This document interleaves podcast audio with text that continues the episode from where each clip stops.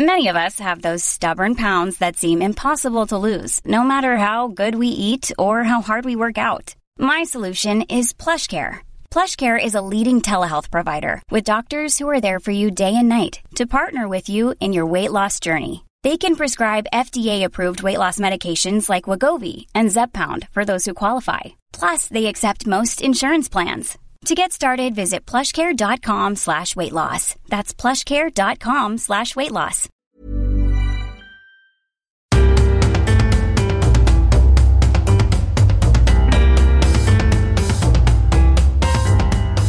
Welcome to The Broad Experience, the show about women, the workplace, and success. I'm Ashley Milne On this, the show's 200th episode, we're talking about women's relationship with money. I would sit down and have panic attacks when it came time to pay my bills. The numbers might as well have been Martian to me in, in those moments because I was so scared Women still have this trauma around money. The way society talks to women about money is completely different than the the messages that men get about money and so there's this shame and this guilt and this discomfort around money for women specifically uh, that I think men don't suffer the same way or don't experience the same way. Improving an awkward relationship. Coming up on the broad experience.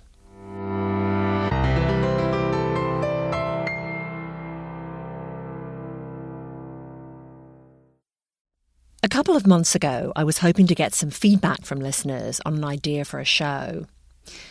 I posted on the show's Facebook page asking how much time you spent thinking or worrying about money, or maybe worrying that you weren't thinking enough about money. Given that women tend to have quite different money lives than men, I wondered if it might be a good topic for discussion. Once I asked the question, the comments began to pile up. Your comments covered a lot of ground, and I can't talk about every aspect of what you raised in this show. But I think it's fair to say that women have a more anxious relationship with money than men. Most of us are paid less, for starters. We often work in industries that pay less. We tend to take career breaks, usually because of family responsibilities. This affects the amount of money we earn over a lifetime, and thus the amount we can save for retirement. Add to all this the fact that we live longer than men, so we need our money to go further. One listener who posted on that thread sent me a voice memo outlining what she wishes she'd thought about in her early years in the workforce. I grew up in the 60s and 70s during the hippie era, and we used to say, never trust anybody over the age of 30. And we said that because we really thought we would be young forever. But then poof, in the blink of an eye, here I am at the back end of my 60s, and I don't know how I got here so fast. The problem is that I would like to retire, but I haven't saved enough money to be able to do that. And I'm going to have to work full time, probably well into my 70s before I'll be in a position to do that. And even then, I'll probably have to have some sort of little side gig for supplemental income. I wish I could send a message back to my younger self and tell me to make sure that I was diligent about saving for retirement. At this point, it's a little late for me to make any major dent in my savings, although I do continue to try. But I wish I had known then what I know now. That's Rosie in Pennsylvania. She says she didn't do any saving for the future in her 20s and 30s a time when admittedly it can be really hard to think about being in your 60s or 70s. Particularly, perhaps, if you're American and you may have tens of thousands of dollars of student debt to pay down. That takes precedence in a lot of people's minds. I didn't ask Rosie what her upbringing was like, what lessons she'd learned about money growing up. But so many of us find money hard to talk about because we've been told it's rude to discuss it, especially as women because of how our families dealt with money, whether they had enough of it, what money represented to them. And most of us never learned a thing about savings, credit cards, or interest while we were at school. One of the other comments I got on that social media thread read, in part, It's such a triggering topic for me as a woman who did not learn about money until it was too late and has struggled with all things math from my childhood. Fast forward through two marriages slash divorces that destroyed me financially due to my absolute ignorance and naivete about money. And I am still, at age 45, trying to figure out how I'm ever going to pay off debts, let alone think about saving for retirement. That listener's name is Sarah Wolfe. I asked her if she'd be part of this podcast, and she said yes. Sarah grew up in Michigan with a single mother her dad wasn't on the scene from when she was tiny. When she was in middle school, she and her brother went to live with her grandparents. She says her mum was not a good role model when it came to money. I would venture to say that my mom had zero skills when it came to making money and managing money. She never really was able to hold down a job and she's an artist. She was a very talented artist. And actually, one of the reasons we went to live with my grandparents initially was because she got a scholarship um, at a local community college in Northwest Michigan for art. And so she needed to focus on that. And so my brother and I moved in with our grandparents, but she didn't, she didn't graduate. She didn't finish. And when I was a little, little girl, she was on welfare and we had food stamps it's interesting to look back. I don't have any memory of her ever doing anything to manage money. Sarah wasn't learning anything about finances in high school either. She struggled quite a bit with academics. Years later, she found out she had attention deficit disorder. In her late teens, she did land a scholarship to a theatre program at Wayne State University in Detroit, but she found that hard going and ended up dropping out. Then she met a guy they dated for a couple of years and got married when she was 21. I did get pregnant, and so I think we did have the conversation about me staying home, at least at first, with the baby. And that's what we did. I, I, stayed home, but I did work through a lot of my pregnancy. And I think that he sort of had this idea that he was going to be the breadwinner. He was going to be the one that brought home the bacon. And I thought the same thing. I thought he would do that too. I paid a lot of attention to money at that time, but I didn't know what to do with it. We didn't have much to work with. That's all I remember. And I remember trying to budget everything in a very similar way that my grandmother did on a piece of paper. but we, I never thought about the future. It was just barely like making it paycheck to paycheck, you know. There was always fear, I remember, and a lot of anxiety around money, even in those early days. She says her husband had bad credit so they bought a car they couldn't really afford using her credit. She had her first son at 22 and the next one soon after. But the marriage broke up after about five years. Her ex had family support in another state, and they decided the kids should go and live with him for most of the time. At that point, she had a day job as a receptionist, an evening job at a department store, seasonal jobs, but her ex wasn't working. Sarah found out she'd be the one paying child support. Child support was calculated based on all of that, like me working all of these jobs. And at that time, he was working zero jobs when he was with his family. And so I got to pay child support, and it was a lot of money for me at the time. It was not expected. I was so naive about how any of this would work. She was chasing her tail all the time. She wasn't earning enough to pay off her car, rent, other bills, and pay child support and taxes. In her late 20s, she went back to school to train as an esthetician, a job she's now been doing for 17 years. She also met someone else and quickly moved in with him. They later married.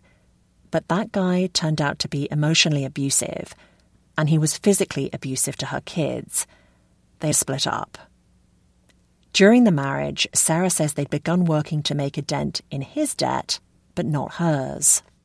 In my mid 30s is when it really hit home. Like, I am in a really bad place and I need to figure this out. I need to figure out what working with money looks like. I need to figure out what it looks like to work with what I have. I need to figure out how to make more so that I can actually dig myself out of this giant pit of debt that I'm in.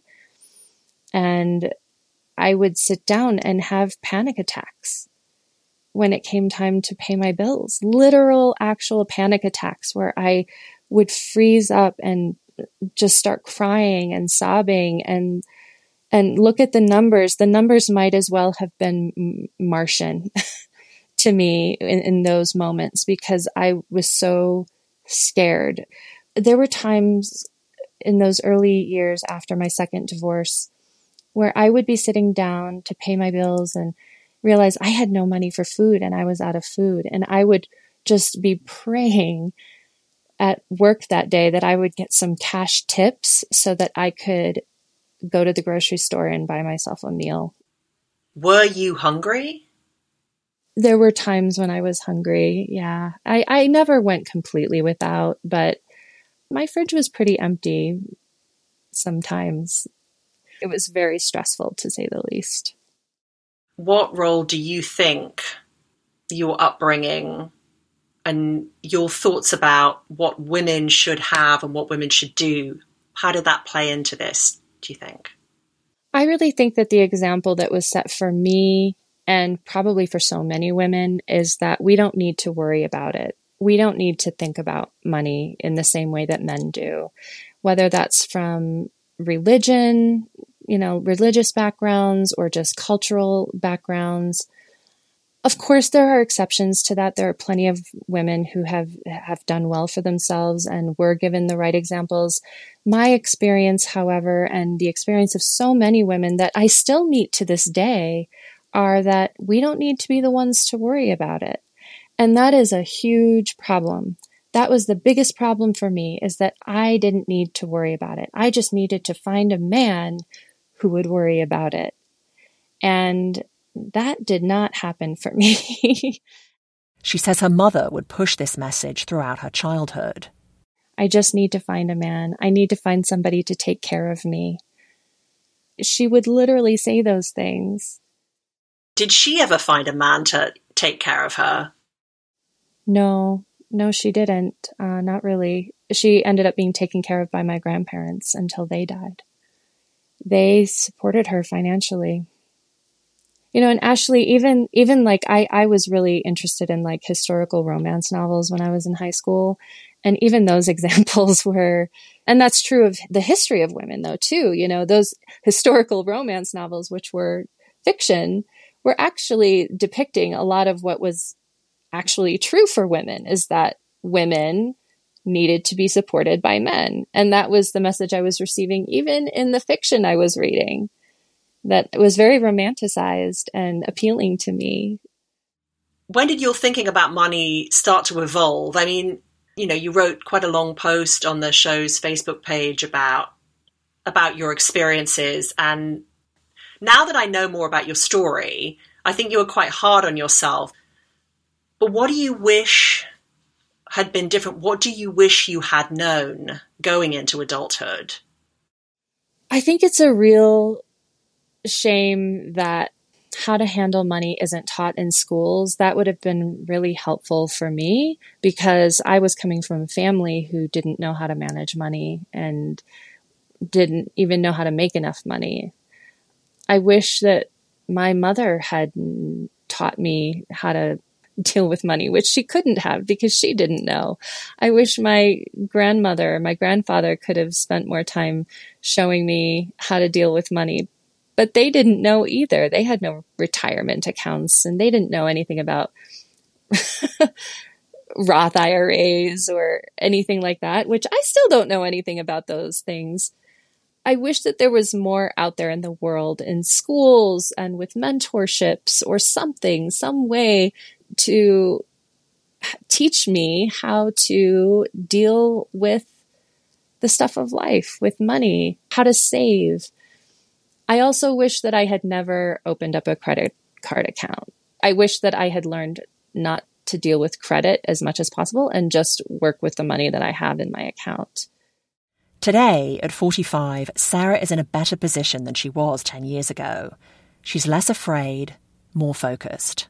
It's taken me many years after ending my second marriage to get to the point where I am now, where now I actually still do have some anxiety about money, but I have gone to therapy. I have read books, I have talked with people, I've done anything and everything I can think of to try to sort of heal this trauma essentially that I had about money and to just do whatever I need to do to get ahead. So I'm making enough money now uh, that I can actually start working on paying off debt. And my partner now is somebody that I can actually have conversations with about money. And even though he's not supporting me financially, he is a good sounding board for me and, and he does help me in, in some ways. He's a generous man. So I feel like I'm in a much better place. Like I can actually start working on it. I feel really disappointed that it's taken me this long. And I feel like I'm really behind the game and it's pretty scary, actually. My future feels a little scary because I don't know how I, I have to pay off my debts before I can even think about saving for the future. And that feels like a long way off. So I'm 45 years old now. So I don't know when I'll be able to retire and what that will look like. But I'm hoping if I do the work, I can make that happen somehow. And I'm trying not to stay in a place of feeling discouraged but at least I don't have panic attacks anymore. Sarah says she picks a word to focus on each year. This year was strength. 2023's word will be money.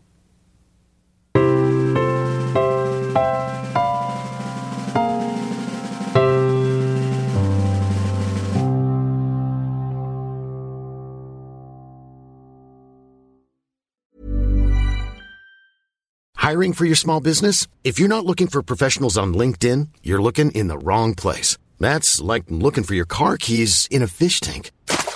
LinkedIn helps you hire professionals you can't find anywhere else, even those who aren't actively searching for a new job but might be open to the perfect role. In a given month, over 70% of LinkedIn users don't even visit other leading job sites. So start looking in the right place. With LinkedIn, you can hire professionals like a professional. Post your free job on linkedin.com slash people today.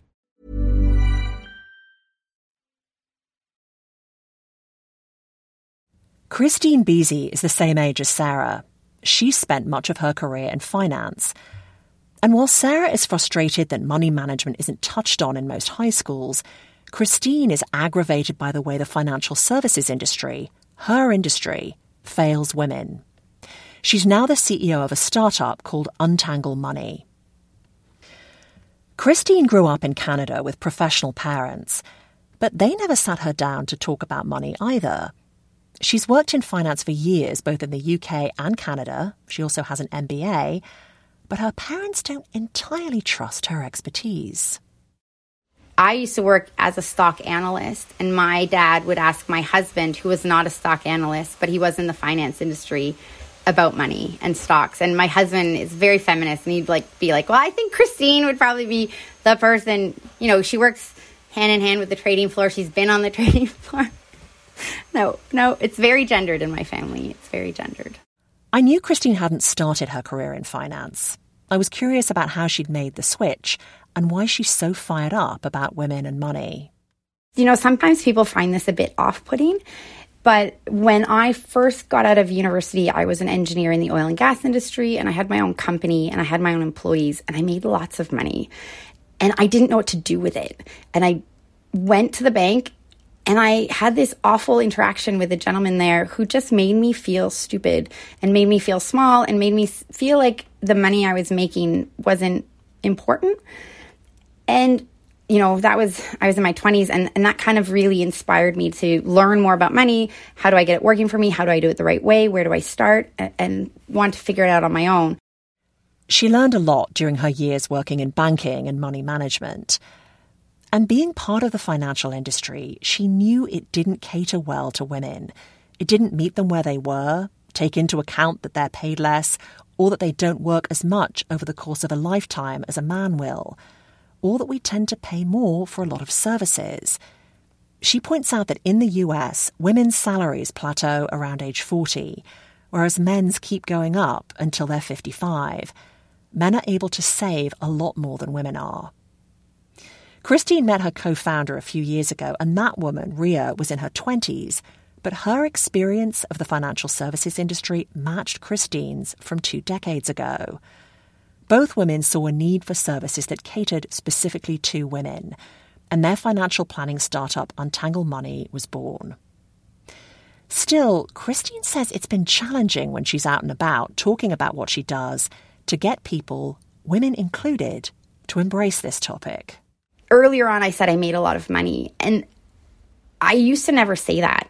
I used to never say I was successful uh, and and that I liked making money because it was so off-putting and it sort of you know, it set me at this deficit and then I have to claw my way back and, and try and earn people's humor, earn people's, you know, get them to like me uh, and, and because it is so offensive. And so at parties now, I say what I do and then all of a sudden there's no people around me anymore. Where, where men can and sometimes do talk about money very openly and it is okay and almost expected in in some realms for men to talk about how much they earn.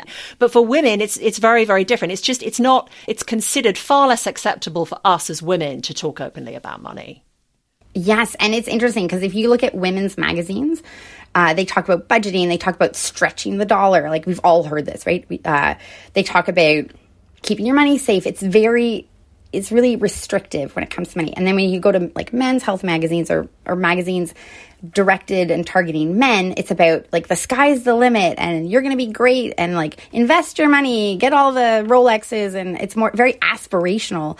And so it's, but the interesting consequence of this is that men end up feeling like they know a lot about money when really our education is fairly similar. So every study that's ever looked at the investment performance of men and women at the retail level. So that's you and me, that's average everyday people, it's non-professional. So at the retail level, women outperform men. So women actually are better investors than men. And part of it, I think, comes from the fact that we aren't overconfident. So we, you know, the best way to do your money is to keep it simple and set it and forget it. And that's really aligned with how women actually invest their money. Whereas men, they have all these aspirations, swing for the fences, and they end up having this almost exuberance or this need to get more performance than is realistic out of their money. And they end up making poor decisions because of it. And so, in the long run and on aggregate, they end up underperforming women. And I, I really do think it's a disservice the way they're spoken to in a similar way that it's a real disservice the way we're spoken to because we don't we're not taught to get our money working for us and it is a meaningful amount of our future money needs is is getting our investments working for us and investing and being invested in the market. In your experience with the women you talk to, how much is there a fear around money essentially or just or I guess it could be a, f- a fear around money and what the lack of it might mean, but I what I really mean is a fear of I don't know how to talk about this, the fear of being seen as stupid because you don't know enough so we did a listening tour in the very beginning, and you know, I'm really fortunate because I have friends from all over. And I, one of my friends said it, she felt intimidated just going into a bank. She's like, it's so sterile, it's so buttoned up. It, it, you know, she's just not in that type of an industry, and and she just didn't even feel comfortable there. There's a lot of conflict of interest in built into the industry, and I think somehow we feel it. it. It often feels like there's some sales tactics going on.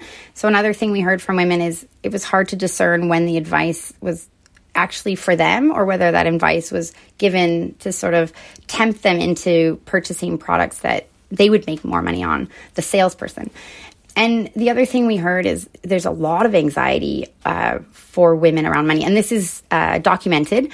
Women's number one sources of anxiety are tied. There's two. It's money, and it's their children. And women see money as safety. Women see money as security. So there's an attachment to cash, but back to the emotions and the negative emotions specifically. There's shame. There's guilt. Annabelle Williams, in her book, uh, talks about how as a society, we've normalized the idea that women's spending is frivolous and men's spending is discerning. Interesting. That is interesting. And hang on, Annabelle Williams's book. What is that book? Her book is called Why Women Are Poorer Than Men and What We Can Do About It. And I highly recommend it. One reason women are poorer than men is divorce. In the majority of cases in heterosexual relationships, women end up financially worse off after a divorce. And as several listeners pointed out in that social media thread, women will sometimes stay in bad relationships because they feel they can't afford to live independently. Kristine says it's true, women often won't be able to have the same lifestyle outside of the relationship, but that doesn't mean they have to stay. If you're kind of wondering, you know, what are the first steps I should take while and I've been married 10 years and I know there's ups and downs and, and they don't necessarily mean they go anywhere, but how can I start preparing in case this doesn't work out? One of the best things you can do is get start getting some bills in your name, get a credit card, start putting things on it. There's some great points ones out there. Just start building your credit. I have to say, I had never thought about this until Anthea, the New Zealand listener you heard in the last show on age and possibility, until she raised it with me. One of the reasons her new life after divorce was so tough is that she couldn't even get a credit card initially. Those years she'd been out of the workforce and married, she was the secondary name on her and her husband's joint credit cards, but he was the primary cardholder. So she found herself coming out of her marriage with a big gap in her credit. It was almost like she didn't exist. As Sarah said, the idea of retirement can seem pretty daunting to a lot of women who don't feel remotely financially secure in their 40s. The financial services industry puts so much emphasis on saving for retirement, on having enough money to live in the style to which you're accustomed after you stop working. But as Kristine found out through some of her clients, not all women are interested in that. And coming from finance and coming from this sort of background, I was just sort of told everybody wants uh, to live on their own for 30 years in the same style of living that they've always done. And it was the first time I was really sort of told that there's a, actually kind of a lot of judgment around that statement. And not everybody wants to give up enough now to then be able to afford that later. And so their expectations are different. So we have, we now talk about Golden Girls retirement or downsizing in retirement. And so for, you know, women who maybe feel like they're really behind saving for retirement, there's this amazing option where they can lower their cost of living by essentially having roommates. You may have read about this. There have been quite a few articles in the last couple of years focusing on single women living together as they age, like the Golden Girls of the 80s series. And it may not be for everyone, but it's an option that more and more women are choosing to take up, especially as life is more expensive when you live alone, and teaming up saves money. Exactly. And you free up more money to live with, right? I think the other thing that frustrates me about the industry is, especially with this like frivolous spending for women idea, is that you know, you have to take out all the joy of spending money. Well, what's the point of earning money if you're not enjoy spending it? And so what we really want you to do, and we talk about this, is figure out what you like spending money on and then try and spend more money there and try and get everything else free or cheap or try and be really creative with all the other things. But for the things that you really want to purchase and own and really bring you joy, go for it. Try and figure out a way to make that happen because that makes day to day life worth it.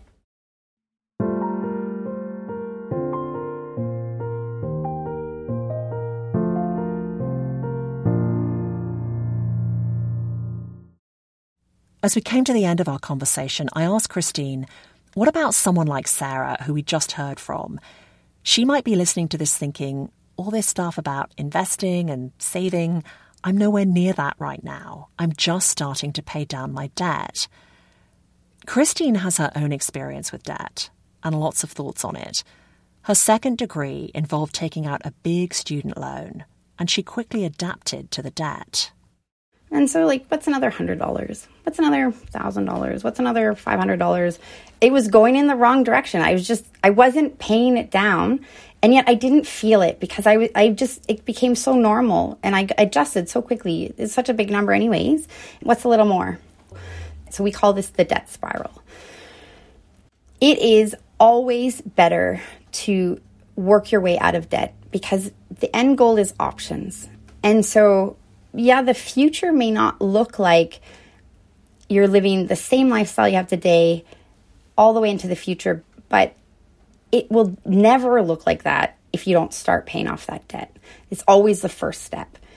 And there's always ways to make these things work. You can work a little later, you can live with other people, you can take on side hustles. I don't actually like this one because I feel like a lot of people end up investing more into their side hustle than they ever do make.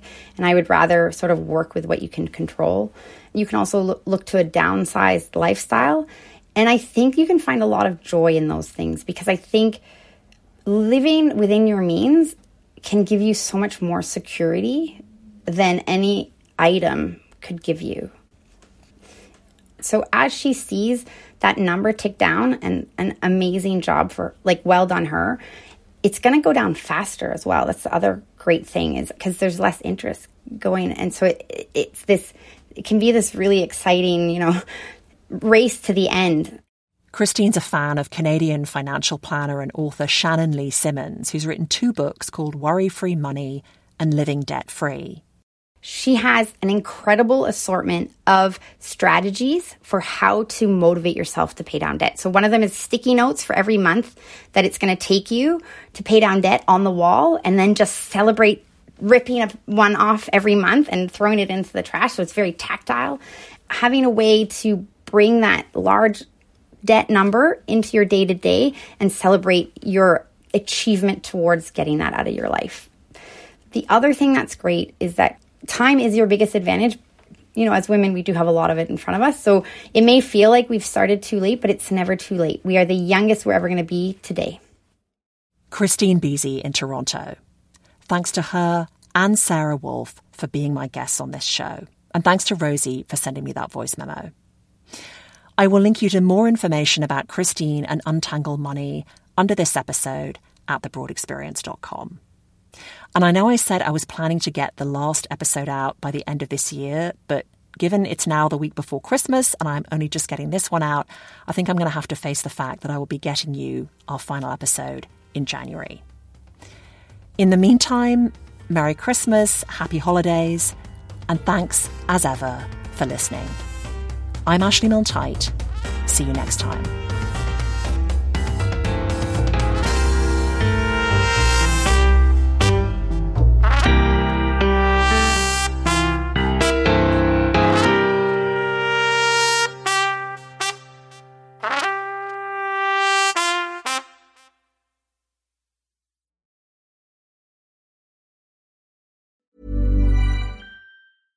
Small details are big surfaces. Tight corners are odd shapes. Flat, rounded, textured, or tall. Whatever your next project, there's a spray paint pattern that's just right. Because Rust-Oleum Custom Spray 5 and 1 gives you control with five different spray patterns. So you can tackle nooks, crannies, edges, and curves without worrying about drips, runs, uneven coverage, or anything else. Custom Spray 5 and 1 only from Rust Even when we're on a budget, we still deserve nice things. Quince is a place to scoop up stunning high-end goods for 50 to 80% less than similar brands. They have buttery soft cashmere sweaters starting at $50, luxurious Italian leather bags, and so much more. Plus, Quince only works with factories that use safe, ethical, and responsible manufacturing. Get the high-end goods you'll love without the high price tag with Quince. Go to quince.com slash style for free shipping and 365 day returns.